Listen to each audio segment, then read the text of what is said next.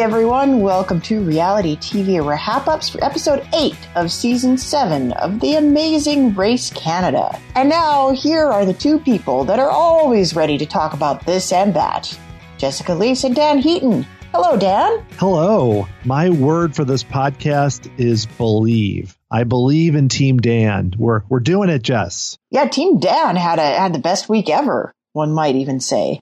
I didn't even win the leg though. It's like I got second and third, and I'm like, this is amazing. I'm not getting no one's well, no one's getting eliminated.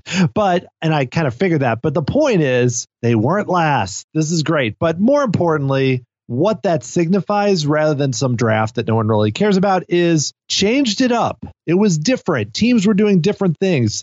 I enjoyed it. What did you think? Yeah, everything was different this leg. It felt like a return to normalcy, if you will. It felt like we were coming back to the amazing race that we all know and love. After a couple of legs that felt kind of eh, we're getting to a place where this is a beautiful area that I definitely want to go visit. These were difficult tasks. There was navigation snafus. There was team drama. There were people with suspense. There was great looking food. This was really everything I want out of an amazing race leg all in one neat little Quebecois package. Yeah, it was it was cool. And here's the I mean, you've got five teams. You have a, a I think it's a good mix right now. I feel like the five we have left, you have all different types of teams. Then you have a roadblock and a detour, which super rare. and to me, the self-driving, especially with the you know unintentional help of the rain and the fog and everything else, made for what I was. Even though I kind of had a feeling of where it was going, I wasn't sure. I was kind of on the edge of my seat because I felt like there was just so many switch ups. Like you had teams in last that then were in first and then were in last, and teams kept getting lost. And you look at this and you're like, all right, it's amazing what putting a team in a Chevy can do. It's it's incredible. It's true.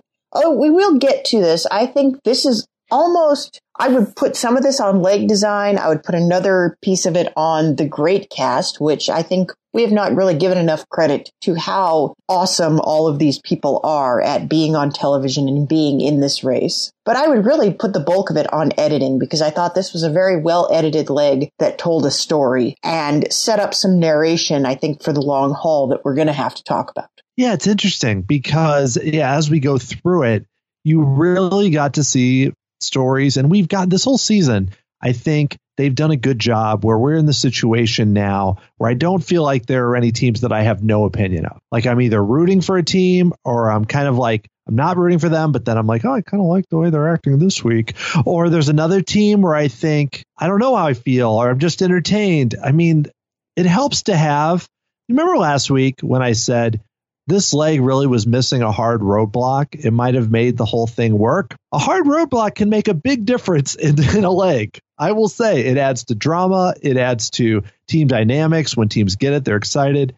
That could really change the whole thing. And I don't want to put it on one thing, but to me, you have a hard task in the middle of a leg. It sets up everything else. Yeah, I would agree. This leg really lived and died by that super hard roadblock. But before we get into that, I think we have to talk a little bit about the location because I think location was everything this leg. This felt like a destination. This felt like traveling. This didn't feel like the tour board of some medium sized Canadian city paid off the Amazing Race Canada to attempt to make them look good, which is how I've kind of felt these last couple of legs about the destinations. I mean, I'm not going to say anything to disparage the good people of Kitchener Waterloo, but I don't really feel like buying a plane ticket and hopping on a plane to go there right away. But this one really felt different. Like the Charlevoix region is just gorgeous. And it felt like they said it themselves. They felt like they were going to a different country and all they had to do was get on a train and travel for a few hours. And then all of a sudden you're in the middle of Quebec, which looks beautiful. I'm still sad that I've never actually been there. Yeah. And I, th- I think though there is a big part of this put into the fact that they had a pretty significant train ride because just having them do something different because when you're flying around Canada, your flights might often be an hour or two or something. They could be longer if you're going from one side to the other, obviously three, four, five, whatever. But they've had a lot of shorter flights and such. This, it was a significant, I think he said a thousand kilometers is what John said, which I don't know how fast that train was going, but that's pretty sizable as far as a trip. So right off the bat, they have all this time on there in this beautiful area. And then you could tell by the way that you know teams were driving around for two hours or an hour or whatever this was not a two hour leg this leg felt bigger and given that we're going to do it again and they're going to keep going all of a sudden you look at that and you're like already this is like one of the longer legs they've done, possibly the longest. And then we're going to do another one and add it up, and it's going to be huge. I think they're going to get some killer fatigue setting in. And I think that's another component that's been missing from this race is we've had a lot of people doing these very short legs and then you get to go and check into your hotel and have a good night's sleep and get up in the morning and eat a big breakfast and do it all over again. This one, they start the leg. I think David Irina left at 3 a.m. Everybody gets on at the crack of dawn onto all onto the same train. And they have this kind of long haul. Then they have a long leg. Now they don't get to rest. I think next leg, we're going to really see some people start to come unglued. Right. And also, I think, too, with how the leg went, and I know we're jumping ahead a bit, but how the placements went and how everything was flipped around, I think what this usually happens at the final five, but the pressure really ramps up. You, you, uh, it's unlikely that a team is just going to fall apart, not because of fatigue, but just like do something dumb. You've got five teams that some have been better than others. Four of the five have one legs, you know, multiple legs for several. I think we're in stage for something great next week, but I don't want to jump too far ahead because I feel like the reason we're in stage for that, the reason that we're set up for that is because things were so good this week and they really put them through the wringer a bit. Yeah, this is the race hitting its stride, which is that phase of the race that you always liked, Dan. It's just a little bit later this year. Yeah, and I think it's because, like you said, they hadn't gone international yet, which, or sometimes by this point, they've gone twice overseas in some way, or at least to Mexico, you know, or Cuba or whatnot. So this is a case where we're now kind of getting this is as close to an international leg as we're going to get. And this is nothing against Quebec or anything. It's just because it's so different and because it was such a long trip. And we saw it where I feel like the stakes feel so much higher now. And some of the teams that were near the back or we had a foot race too. It's just it's fun. And I know I'm jumping all over the map. So maybe we should get to the starting point. I mean, we talked about the train ride, but you know, I think we need to spend about an hour talking about how they had to peel some potatoes.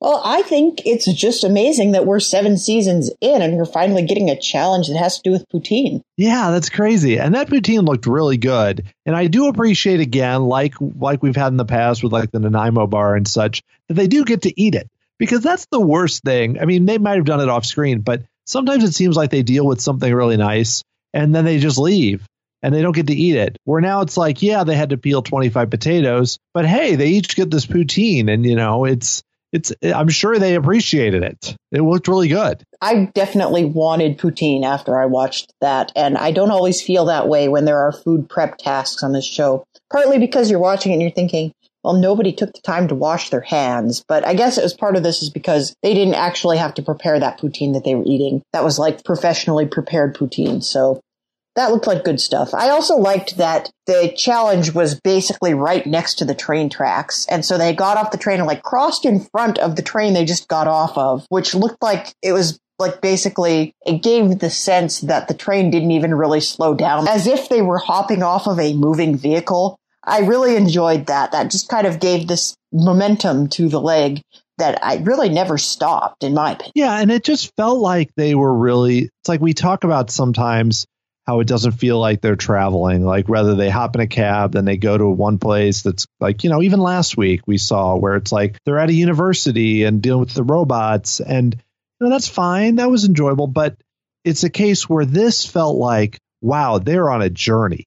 They're on this train They're, you know, and seeing that, like you said, instead of getting in a cab, going somewhere indoors that's kind of static, they're still out there. And also, we jump right into it. I like that we jump right into doing something and then they get the key as opposed to we get off the train, we get the key, we drive somewhere, we go do something. They do something first, get the key, get the roadblock clue, and then get in the car and actually are driving somewhere, which is another case like you mentioned before, where they found they had the roadblock clue before and then they drove somewhere, which I guess is something now we've they've done three times this season. I think just about everything we ever find wrong with task design in the Amazing Race can be solved by make them do a thing first. I feel like that is every complaint we have. It's like put another task there, make them do a thing. And there were all the things to do this leg.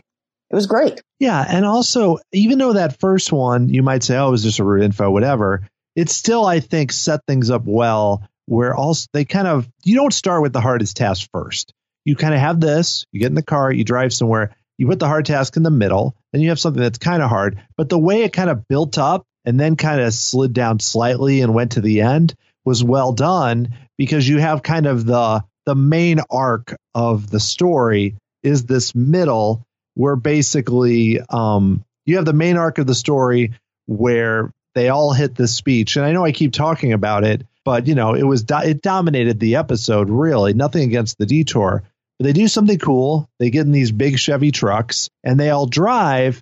And it is a case where there was some getting lost at the start, but it was still sort of not, it was kind of foggy. We already saw some split before we even got to the roadblock. Yeah, it was great that they kind of reward you for being able to do a kind of a manual dexterity task, which peeling potatoes certainly is. And then I liked Joanne and Lauren getting rewarded for having eating in the car skills, which we've seen on their very famous Vine.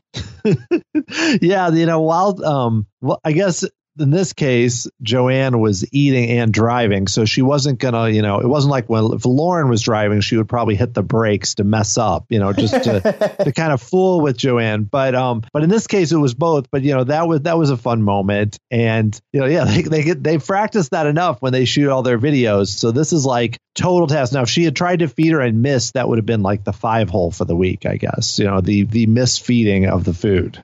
It, it, it's true. That's kind of their brand now. also, I noticed that the question that they asked for the roadblock was who wants to press your luck? Which I was just like, people, I wondered, I'd be on there like, are we doing a game show? What are we doing? What's what's this about? It's like, no, it was not. Who wants to press your luck actually is about meeting the press, which I'm sure people were kind of like, oh, that is not as cool. Because I know one of the teams was like, oh, you're going to have to press on the ground or do something strong. It's like, no, no, it was meeting the press in a place where some wonderful world leaders all met recently. Some wonderful world leaders and some less wonderful world leaders, but Rob doesn't like it when I get political on this podcast. So let's talk about the hotel though, Dan, because this, I think you and I are going to get so geeky that all the people that haven't already turned off the podcast when I made a political joke are going to turn off the podcast now because we're going to geek out about Epcot again because this hotel looks quite a bit like the hotel facsimile that is in the Canada Pavilion at Epcot. Am I right? You are right. And it's interesting because at first when you mentioned Epcot, I was thinking like, wait, did it, no, they don't have anything with the press or maybe what? And then I kind of, we figured it out. I figured it out. But yes, like, you know, if you go to the, the wonderful Canada Pavilion at Epcot, which for a short time actually featured lumberjacks who threw saws around as that didn't last very long. I just figured I had to mention that as a failed entertainment option. But yeah, inside this this not real. It's not actually a hotel if you haven't been there, but they have a they show a movie called Oh Canada with Martin Short and then they also have a restaurant in the basement. But the real thing is the outside is just stunning. It's really big. It's still not as big as this. It's one of the more impressive facades that they have. And it, I mean, it's an actual building, but it's not to scale and you can't go sleep there. But I liked it. And I think if I was at this Fairmont Hotel here on this leg, sadly, I would think of Epcot, not the other way around. I think most things make you think of Epcot, Dan, and by extension, they make me think of Epcot. Um, I did want to point out, though, that the one at Epcot is a model of an actual Fairmont hotel, albeit not this one. It is based on the Chateau Laurier in Ottawa, but it's very similar architecture styles and very similar era. The first time I saw one of these, I thought, oh, it's like the one at Banff and kind of same style, same philosophy, same Fairmont, same everything. So these are really fancy hotels that are good places to have world leader summits, apparently. Yeah, I actually once stayed at a Fairmont because I used to work for a travel company and ended up in Vancouver for a short time. And yes, that I stayed at the Fairmont in Vancouver, which kind of looked like this, but is in the middle of the city. That was the kind of hotel that someone who was not a low level travel writer would stay at, I will say, because I was not writing about the hotel, but it's very nice. It, at the time, I think the bathroom was almost as big as my apartment at the time. So it was, it was a big room. But so the Fairmont, thumbs up. And we haven't even gotten to talk about this wonderful task. Well, I think you are chomping at the bit to talk about this wonderful task. So I think we got to get right into it. This sounded terribly hard. And I thought, am I missing something? Like, are they going to get to read the speech? Or no, they have to memorize it because we've run into that before. We already had a task this season where people thought they had to memorize something that they only had to read. But oh no, this one you had to memorize and you had to do it in two languages. Yeah, this was harder because at first, you know, they've had memorize. I I love when they do these kind of dorky things like this. I might I think of the season four one where they had to give the speech and the garb, and it was very, you know, I forget exactly how it went, but I remember, you know, um, Steph. I think it was uh, Kristen of Steph and Kristen really got into it, and so they do this sometimes even where you memorize a speech. But I felt like this was a lot harder because then so you memorize the speech in multiple languages, which is already harder, as we saw when teams had to transition to another language, they struggled. And then you just ask them some questions, which I know the questions had clues to the answer, but it wasn't even one answer. It was multiple answers. I watched this and I'm like, I'm sitting here on my couch. I'm not stressed. This doesn't mean anything. And if you asked me to memorize this, it would be super hard. I can't imagine how long it took some of the teams. Yeah, and there's really no sense of scale as to how long this took because ultimately the editing made it seem like everybody kind of figured it out eventually. You didn't have any of these like 43 tries. I think the most we saw were nine tries. Yeah, I wonder if they spent a lot of time having to practice, though. Uh, it's hard to say. I did really. There was such a mix of approaches here because there's some people like Sam gets up there and and just I laughed. He was so funny because he would just have this look on his face like I don't know anything. My brain is empty. I have nothing. And then he kind of felt bad for Irina who took the task and then just real I mean obviously very afraid of public speaking as she talked about, but really I think also in one way it was harder for her because of that, but then had a slight benefit knowing that's another language. And so it was just interesting to see how each team approached it. And I loved watching the partners sit there. Like you watch Sarah getting just like so pumped up and then watching teams, you know, every, all of them had such interesting reactions. I just, I really enjoy seeing the partners sit out there and just kind of go through every emotion with the, with the other players. And I love the other players using the other partners. Uh, I think one of my favorite lines of the whole episode was Joanne focusing on Dave's giant head while she was speaking. She's like, he's not going to be moving around. I don't have to deal with his reaction. So she just yeah. the whole thing to Dave, and it's like he's helping more than one person get through this roadblock. Yeah, that was great. I love it because she, of the teams that did well, um, of course, Tanesh looking dapper in a suit. Um, as far as we can tell, just blew through this. Like oh, this is and and you know, as somebody I haven't gone back and tracked everything he's done. They've had issues and whatever, and you know, but he these roadblocks, he almost just scoffs at the roadblocks. It seems like, especially the ones like this. And then Joanne really stepped up and did well too. So those two kind of were able to really, I don't know, they both had the right mindset for this, and nothing against the other teams because I don't know how it would done. But I would have thought that James would do very well given how he's done, and it was very tough for him. I think he just overthought it. I think he was trying to apply this really complex mnemonic device to it when I think he should have just spent the time memorizing. And I mean, everybody got through it eventually, but I was very surprised as well because he seems like he has a very good memory and we've seen that play out in a few other instances. Yeah, totally. And also, I, I did want to mention while we were talking about Joanne in that um, she had her first time out. It, there was this really triumphant music, and like she was getting through it, and so it was great. And then as she started to struggle, the music went like womp womp womp, and I wrote that down. It wasn't exactly that, but it was basically. And you got to look at face like not done yet. So that that was also entertaining to me. But I want to really talk about this. Was really interesting to me for Dave and Irina.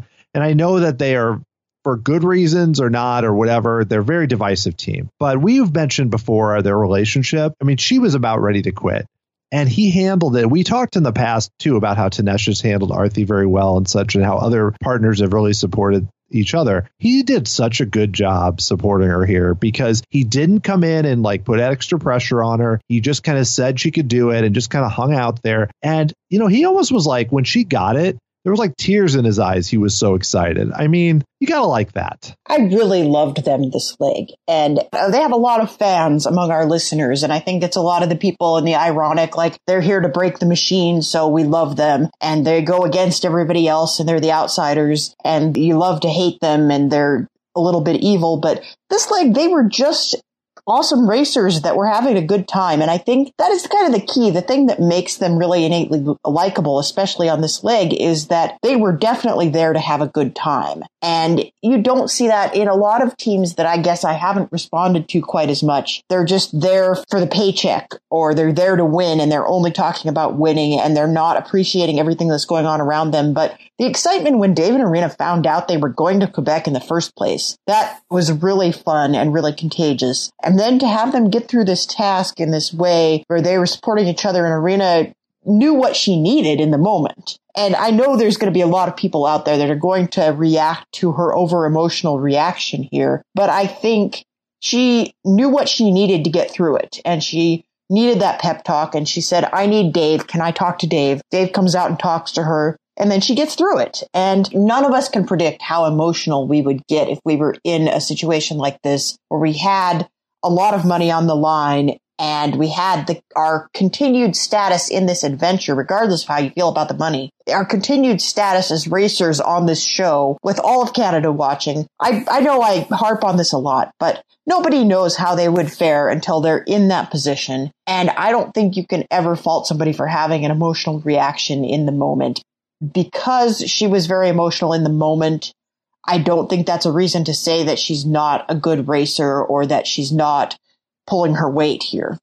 I thought she, I thought she did great. And when I saw that it was a multilingual task, I thought, well, of course, she's going to be perfect for this. Yeah, totally. Because it, it's going to benefit you here where you have to speak in English and French and then also deal, you know, respond in other languages, even if your pronunciation is I'm not talking about her, just in general, not yeah, that great. One's pronunciation. Yeah. I did enjoy too that Dave during his pep talk was like, well, Sam's doing terrible, so you'll be fine. And that like made her calmer. She's like, oh, okay, i am fine. I love that he did that in French in front of Sam too. Like yes. that was kind of that was so shady and kind of hilarious. And Sam's over there like, oh my gosh, I'm not going to get it or whatever. and I, yeah, he didn't. And again, he did it in French, so he recognized he's not going to call out Sam in front of him. I mean, directly where he would hear because he was standing right there. And actually, he walked around. I don't think at first he realized that he was going to be right there, but it was it was just a nice moment. And whether you know, I can appreciate that, and I, I saw that, and I wanted her to get it, and not because I drafted them, but because I felt like when somebody's fighting that hard and they didn't quit and they didn't, obviously, the penalty would have been a killer here, but they didn't really focus that much. She said she wanted to quit, but I think it was just a momentary thing. So it ended up being where they come out of it third. And I know they got lost and they did argue a bit. But again, with all of these teams, when they're like I don't I sympathize so much with all the teams here that were getting so stressed, but I think it leads to great drama because there's so much on the line. Yeah, it, it's true. And whether that thing on the line is actually winning or just like being there a little bit longer, I can see where it would be the only thing that matters to you in that moment. And yeah, I don't love that every time Irina hits some kind of roadblock,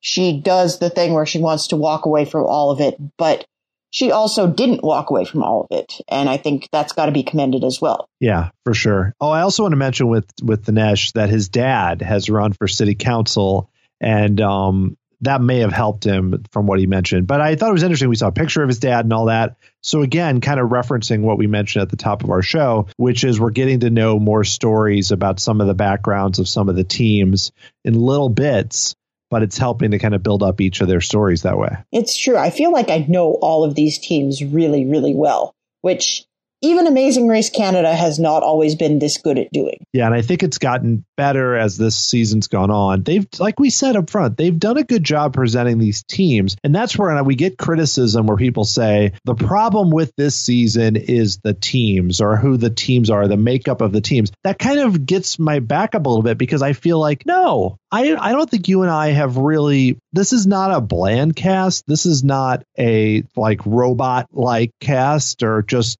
you know, anything.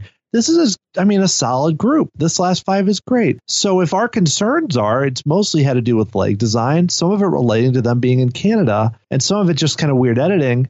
But it doesn't have to do with the teams, at least from what I can tell. Especially, and this week just spotlighted that. You give these teams interesting tasks, good leg design, and it's going to be a fun show. Right. And you know, before every season starts, we do our draft, and I always say I'm going to choose the most boring game body team, and that's going to be the team that wins. And I've been right. And this season, I went for that team. And I think this was true a little bit last season as well. We kind of went for that team and I've gone for those teams and said, like, I think this is the team that seems like it's most likely to win just based on paper. And then that team turns out to also be really entertaining. I think Sam and Sarah have kind of, the last few episodes have really just blossomed into this really interesting team. And this is something I wanted to ask you, Dan, because maybe you were tracking this a little more closely than I was. Word of the day has not been a thing every episode. It's only been recently that that has come up, right? Yeah, I think it's the last three episodes we've seen it. I am sure they have likely done it every time. That's my guess. But we've only seen it, I believe, the last three. And I think um I don't even remember what the other words were now. Uh, but I was going to say like persistence, but I don't think that's right or something, something like that. They're all kind of in a similar vein. But to me, that kind of you last week called out that you you put them as number one on the power rankings mostly just because of kind of the story we'd seen and how it'd been building up. And I kind of thought, oh, it's more Anthony and James or maybe Arthi and Tanesh who are also getting good stories. But I don't know that kind of thing things like that sometimes get shown for winning teams. That's what I that's what I'm wondering. I think we've just gotten more and more of them. Every progressive episode is just like a little bit more the Sam and Sarah show. So I'm feeling really good about that winner pick. Yeah. And I would have, they were also, even though I didn't draft them, they would, be, I would have drafted them, I would think first, though I, my sentimental reasons, um, but yeah, it's, it's interesting. You know, it's funny because it's so much based on perspective though, because you can look at it, you can look at this week with Dave and Irina and say, you know, because I brought this up last week, things are sort of changing a bit, but you could also look at it and say, no, they're showing them struggling, they're showing them arguing. That's not it at all. Same with Dorothy and Tanesh. It's so much how you read what we see. So I think Sarah and Sam, that's a really convincing story but you could also make that for most of the other teams too. So who knows? I like it when we're at this point in the race and I can see a path to victory for any of the remaining teams. And I wouldn't have said it about Joanne and Lauren until this week, until we got this, hey, we've never won a leg. We're the only team that's never finished higher than fourth. And then they almost win this leg. I think that starts to point toward, oh, well, maybe they're going to finally figure it out and start coming from behind. So I think I like the chances of any of these teams, except possibly Dave and Irina, just because they were they got such an OTTN edit at the beginning. Yeah, I'm, and I will say um, I'm pulling for Lauren and Joanne just because I like the kind of underdog team, and I would not be upset with the, some of the other teams winning. But this week, especially when they like when they got the roadblock and then they were doing so well, I was I was happy. That's I was gonna say I don't like to pull too much for one team, but um, but I was happy. I guess we should move on to the detour now here with the the big question of this or that. So Dan, how do you feel about this or that? Because I have strong feelings and I want to see if we match up here. I liked it this week because I feel like we've had also because I just feel like this season some of the detours have been unbalanced or teams have gone to one or the other. There's been a lot of weirdness with the detours. So I feel like for this season, the this or that worked because I feel like it um it just introduced some randomness to it.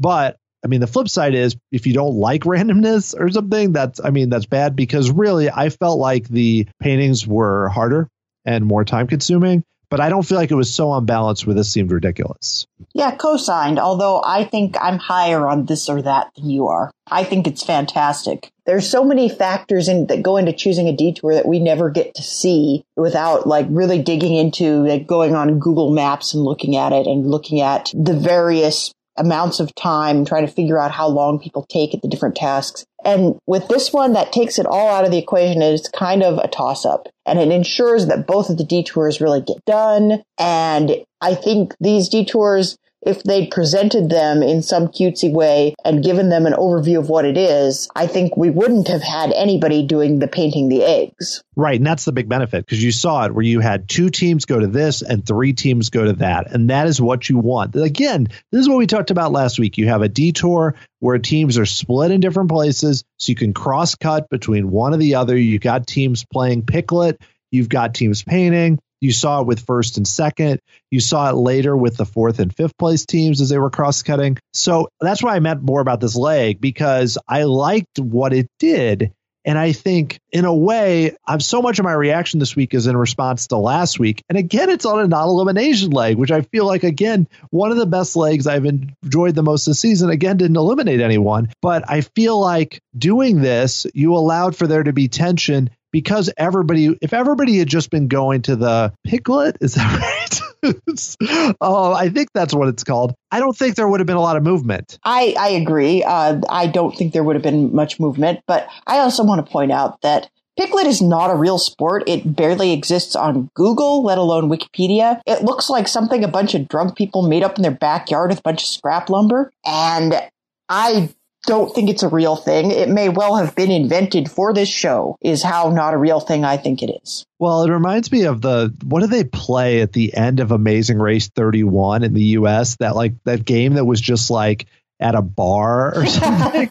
this is pretty much, I mean, you know, but in a weird way, part of me compared to like last week when they was it last week, the week they did the lacrosse, comparing that to the lacrosse, which it's just like night and day. And this wasn't even so fascinating, but you got a band playing, you got the people there. It just felt more unique to the area. And the fact that it's not that big of a thing actually makes it fit better because then it's not like, oh, you're going to do something you could do in anywhere in you know as opposed to i figured it was the fowling the fowling the bowling football yes. now that i remember i was trying to remember what that was but it just seemed a little different. And there, this wasn't the most thrilling thing, but we also didn't watch teams do it for 20 minutes, so it was perfect. Yeah. So let this be a lesson to Canadian small towns everywhere. If you want Amazing Race Canada to come film in your town, just invent a sport and then make believe it's a thing and Amazing Race Canada will come to you. If you build it, they will come.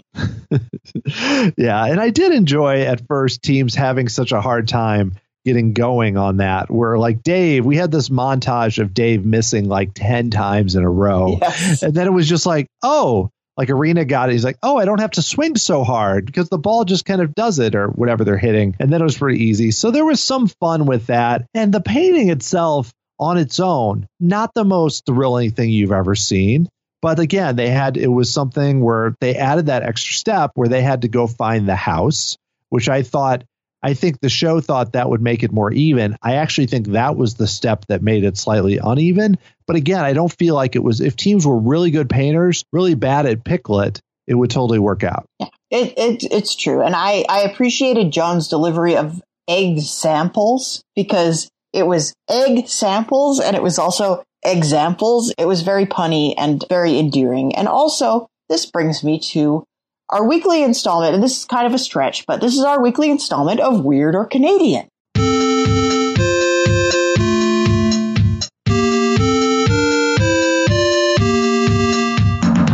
Weird or Canadian, eh? So, weird or Canadian? Pronunciation of the word emu. Oh, man. See, okay, I'm trying to think of how I would pronounce it. Um, I think emu is right, but or is it emu? See, here's the thing. This is neither weird nor Canadian. This is correct, according to a New Zealander who listens to the podcast, pointed out to us that this is the first time she's heard people on Western television pronouncing the word emu correctly. And I always thought it was emu, but I also am a damn Yankee. So I'm going to go with it. This is not weird. It's not Canadian. It's just correct and normal. So let's normalize the usage of emu. I like it. It's like another option. You still say weird or Canadian, but there is the hold on a second, it's neither approach. I like that. Answer number C. It's good. Yep. Weird, Canadian, or objectively correct. I'll take it. you got to say it like that too. objectively correct. Like, yes, it's right. We're all good. Um, okay, so we saw the winning leg. We they really added it to make it close. I thought Arthi and Nesh. Here's the thing: they got lost apparently for several hours, and there was this weird moment where she was just like, "Turn around, turn around, turn around. And he was in this like weird mental zone. Like he was just looking ahead and looking. I think he was trying to figure it out and wasn't, you know, how sometimes, you know, you're not really listening and you're just trying to figure it out. But it was just an interesting contrast in styles. But after all that, they still finished first, which to me again shows how long this leg really was. Well, Dan, do we know it was several hours or do we just have Arthi's word for it that it was several hours? Because I think there have been a couple of instances this season where we have taken Arthi's outsized emotional reaction to something as the gospel truth as to how long something has taken or how complicated something actually was. I think I need only point to the corn maze. It's not really a corn maze, but it was a maze and there was corn near it. Um,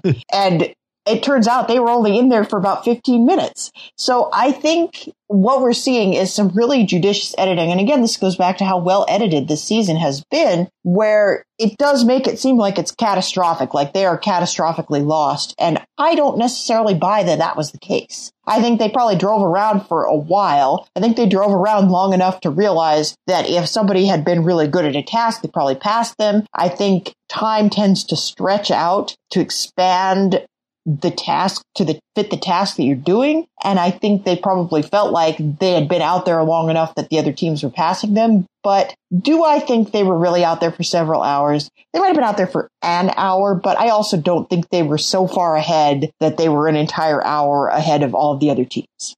Yeah, no, I think you're right. But there was a moment where we saw on the map where he said, we're going to, because they went to the wrong musée. And um, so they did go pretty far, and then someone said 20 minutes the other way, I think. So you're probably talking, yeah, like if you think, let's assume they drove 20 minutes the wrong way and 20 minutes back, and then maybe it was an hour. So I might be might be exaggerating a little bit in terms of how that worked, but um, but yeah, they hung in there, and then Lauren and Joanne came in a strong second, which was which was fun to see too. Yeah, and again, it's true that that was a very hard roadblock and Nesh did such a great job with it that he could have had a significant lead on them. But am I buying that it was to the tune of several hours? Not necessarily.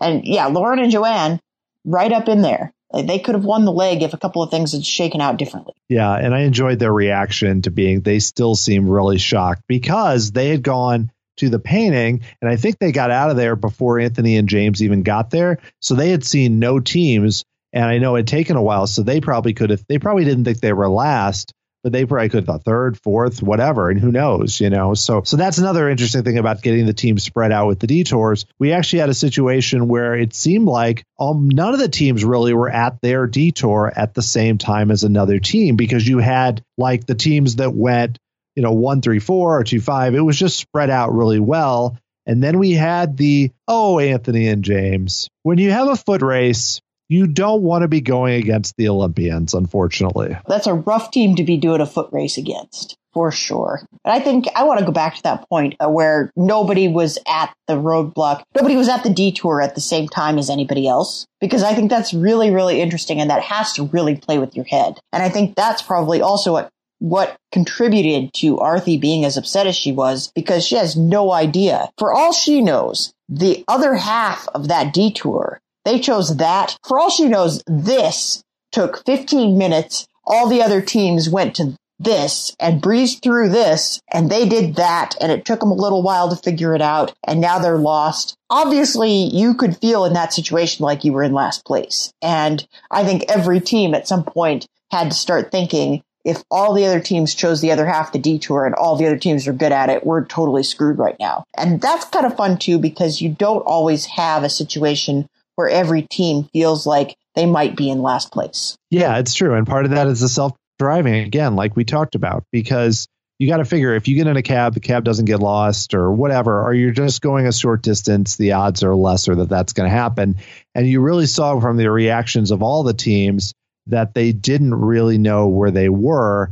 And so it was even a situation where I'm not sure the last two teams knew they were fourth and fifth. They might have suspected it, but um, you know, and then you had a, a case where you know Sam's like, "It's okay, guys. You got you got the rest of your life ahead of you. And Jon's like, nope, you're, you know, not yet. And, um, you know, it wasn't the biggest reaction we've ever seen, but I think they still were pretty stunned. And it's a keep on racing leg. So even more fun. Yeah, I, I love to keep on racing legs because it's like all the drama of the non elimination and none of the getting everybody to rest. Like get right back out there, keep going. And especially after a really hard leg, that's a lot of fun. Before we get to questions, I have to mention Jon with the the wonderful quote of the year, I think, where they're hugging, they're happy, you know, it's all good. And Jon's forget the lovin', rip and read. So he Jon just like, come on, guys he had to throw in the rip and read, which he's been trying to make a thing for like three years.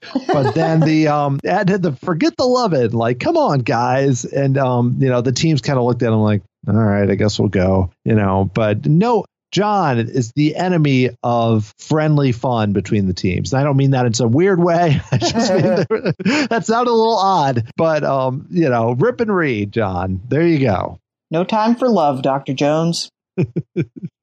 yes. And so so they're heading to Thunder Bay next week. Should be fun. Yeah, Thunder Bay via Toronto. I want to give a shout out to the Royal Ontario Museum where they're going to have to stop before they go to Thunder Bay. Presumably, it looks like there's some, some kind of dinosaur puzzle solving task, which is very exciting. The dinosaurs in the Royal Ontario Museum are really epic, and we had a great time last September visiting there. Awesome. Yeah. And again, they're doing a thing before they travel. How good is that? I love it when you do a thing before you travel. Amazing Race producers take note. Every single problem you have with designing a leg can be solved by making people do more things. Hashtag do more things.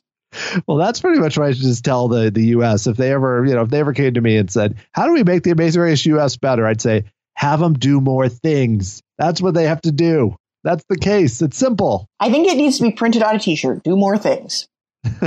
Hashtag Amazing Race Canada. At American University, we don't just hope for change, we create it. We don't just dream of a better world, we make it a reality. With a graduate degree from AU, you'll access expert faculty and connections throughout DC to develop skills and experience to turn your passion into purpose. And that purpose can make all the difference in your career. Discover the difference a degree makes at american.edu slash grad school. Wow, how things can change from one week to the next. Hey, hope everybody out there is staying healthy. I know everything is super crazy. We feel disoriented by the COVID 19 virus. It's more important than ever to stay connected and check in with your loved ones. That's why I'm so happy I've got T Mobile. Listen, T Mobile isn't just talking the talk, they're taking measures right now to make life easier for everyone by doing the right thing for their customers during this really critical time. For example, T Mobile has ensured all current customers with data plans have access to unlimited smartphone data on their network for two months. We're all in this together. T Mobile truly believes that. And while many T Mobile stores are temporarily closed to help keep customers and employees healthy, they've still got you covered with any help you need. Just check out T-Mobile.com. You can see what stores are still open and how you can manage your account online. Stay safe out there. During congestion, customers using more than 50 gigs a month may notice reduced speeds prioritization, video typically at 480p, capable device required. Okay, are we ready for questions? Yes, please. Okay, let's see here. Where should we start here? There's just so much excitement here. Um, we talked a lot about the edit, so I don't know how much. It what what interests me about this is how different everyone is reading this. So we had Arjun Kishore who says, could they make the Sarah and Sam Winters edit more obvious? But then also mention the human moments for Dave and Irina. Andrew Butts, I don't think Sarah and Sam are getting the winner's edit. And he doesn't like the word of the day, so it's annoying. Um, and then AM says um, he didn't, or AM didn't see Dave and Irina's edit better. I don't understand, Jess. What's going on? I think what's going on is great editing because I think people take what they want to see and they project it onto the edit. And this is an edit that's just still the future is wide open. You could go in any direction with, with a winner story here. And that's a mark of a good season with good editing. We know all the teams really well and we have a vested interest in wanting each of them to go far, but we don't know which team it is yet. And I love it. it in a sense, you want to have a situation. You don't want a situation where every person watching the show is rooting for the same team and thinks the same team's going to win, which might not be the same thing. Because you've had those seasons where you get down to the final five and you're like, if that team goes out, I'm out of here. Or, you know, I don't care. And that team's going to win. And I've pegged them since like four. I think every week I tell you that someone different is going to win. So obviously, and as anyone knows, you should not listen to me when you're doing this because I don't know what I'm doing. So um, it's interesting. Very interesting. Uh, that was such a great segue for me there. But here, so Jess, I'm going to throw this over to you. Um, what's going on with these? Voice of Silence wants to know what's the deal with the German sentence what is it? It's not even proper grammar It doesn't make sense. Other people had similar questions. What's up with this? They didn't have any actual German speakers on staff, and I think they needed three languages from the G7, and they basically ran some words through Google Translate, decided it sounded good, and threw it at the wall and to see if it stuck. Uh, because, yeah, it wasn't great German from a grammatical point of view. And also, they didn't really dock anybody for not being able to pronounce any of the German words. Of course, they butchered the Japanese and Italian words just as badly. I want to give a shout out to Irina, who pronounced just about everything correctly except the German, but nobody got any of those German words correct, and it was pretty entertaining to watch. Yeah, a lot of speaking phonetically and slowly. And you know, you had a case where I don't mean to pick on Sam, but yeah, his um his Italian and Japanese especially and German not so great. But again, if they had really made them say everything like perfectly, they would have been there for. There would have been about.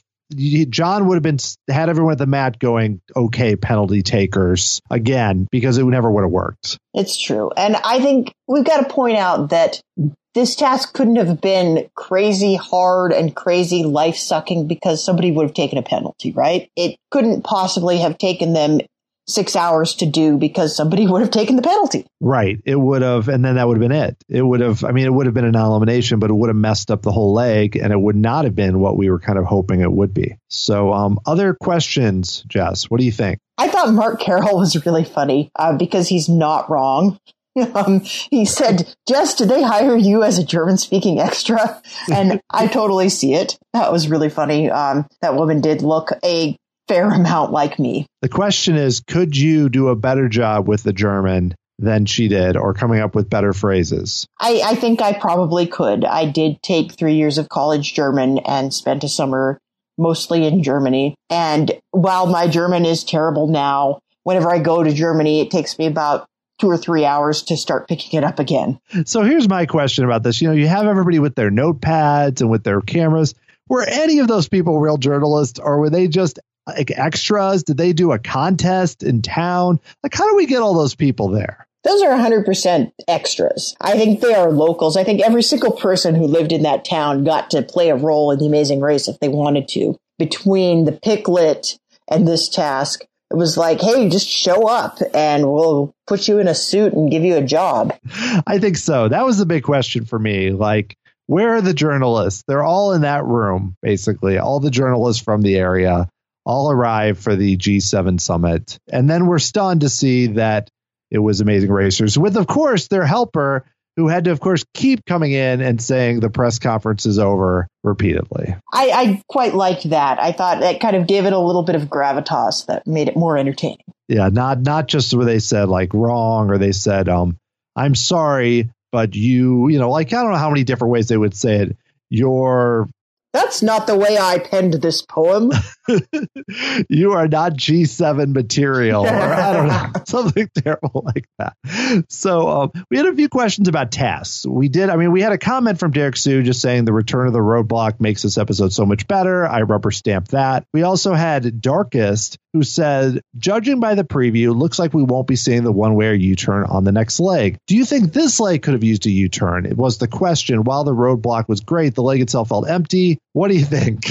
I disagree. I didn't think the leg felt empty at all. I thought it had almost all the things that I would like. I could have used one more task because, again, hashtag do more things, but I really felt like we got a very good sense of what the region is like and we had tasks that were hard enough that we got some good drama. I don't think I necessarily want a U-turn on a blind detour. I think I don't want to penalize somebody for choosing that and then having to go back and do this. I would rather have somebody make an informed choice and then be told that their informed choice was incorrect and they have to go do the other one too.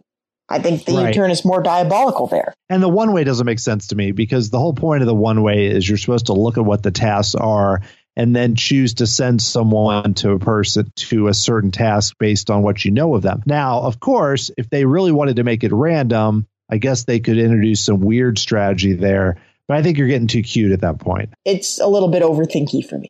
All right, so I think we've been through all of the questions. Uh, we got some great questions this week, and we want to thank you all again for throwing those up there a very last minute because I think Dan and I both watched this episode on Wednesday night. We're recording Thursday night. So not a ton of turnaround time on those questions. And again, if you are watching the show live in real time and you think of stuff you want us to discuss, it is an occupational hazard for us to get spoiled. So go ahead and tweet those questions at us as they occur to you.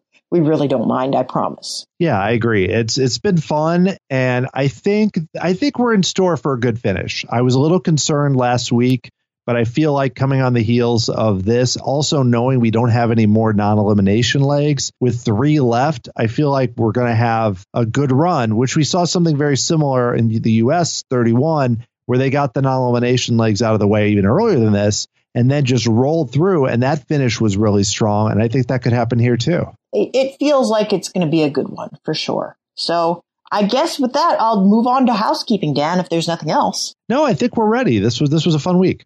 All right, great. So one thing that you all may be wondering, and if you've gotten all the way through eight episodes of a podcast about Amazing Race Canada without watching the show, I commend you. But you may be wondering, how is the best way to watch the Amazing Race Canada if I myself am not Canadian? And so I'm here to tell you that it is not an easy task, but there are many solutions. And obviously you could just fly to Canada like we do, but that gets expensive. The most practical piece of advice that I can give you is that you should become a patron of Rob Has a Podcast. Rob Has a Podcast patrons receive a number of perks, including access to the secret patron only Facebook group, where you can connect with other fans and talk about all things reality TV including where you can watch this very program. In fact, usually Links to view it are posted in the group shortly after each episode airs, and I want to give a shout out to the intrepid fans that track down those links and post them as soon as we get them because we got it very early this week and it was very helpful. So if you like the show, I hope you subscribe. You can find new episodes of this podcast in the Reality TV RHAPups feed or in the Rob Has a Podcast Amazing Race feed. We love getting feedback from all of our listeners, and there are a lot of ways to let us know how you like the podcast. You can leave us a review in the iTunes store. That helps us out, helps other people find the podcast. You can leave a comment on the page for this episode on robhasawebsite.com,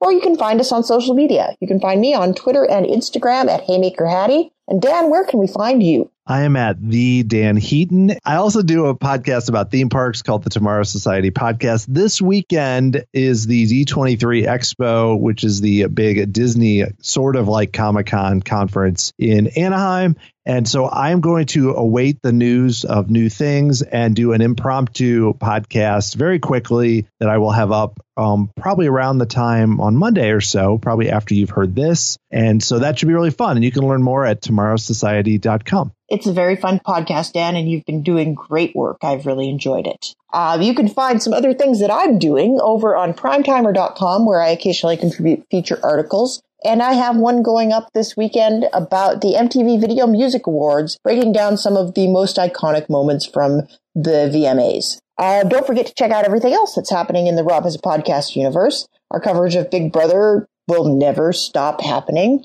And we're also covering all kinds of other things, including Bachelor in Paradise, Australian Survivor, Are You the One, lots of other shows. I think it's very worth noting to all of our Canadian listeners that this upcoming episode of Rob and Akiva Anita podcast is going to be about Canadian television. And I believe that Rob and Akiva are slated to watch several Canadian TV shows and give their opinions on what is happening in those shows. And I've also lobbied, I believe successfully, to have them watch a few classic Canadian public service announcements. So look forward to that. I believe that's going to drop this weekend and that will be a lot of fun. So that is our show. I would like to thank Dan Heaton, as always, for joining me on this incredible Canadian journey. Rob Cesternino for giving us a platform, Scott St. Pierre behind the scenes, all of the patrons of Rob Has a Podcast, and all of our listeners around the world.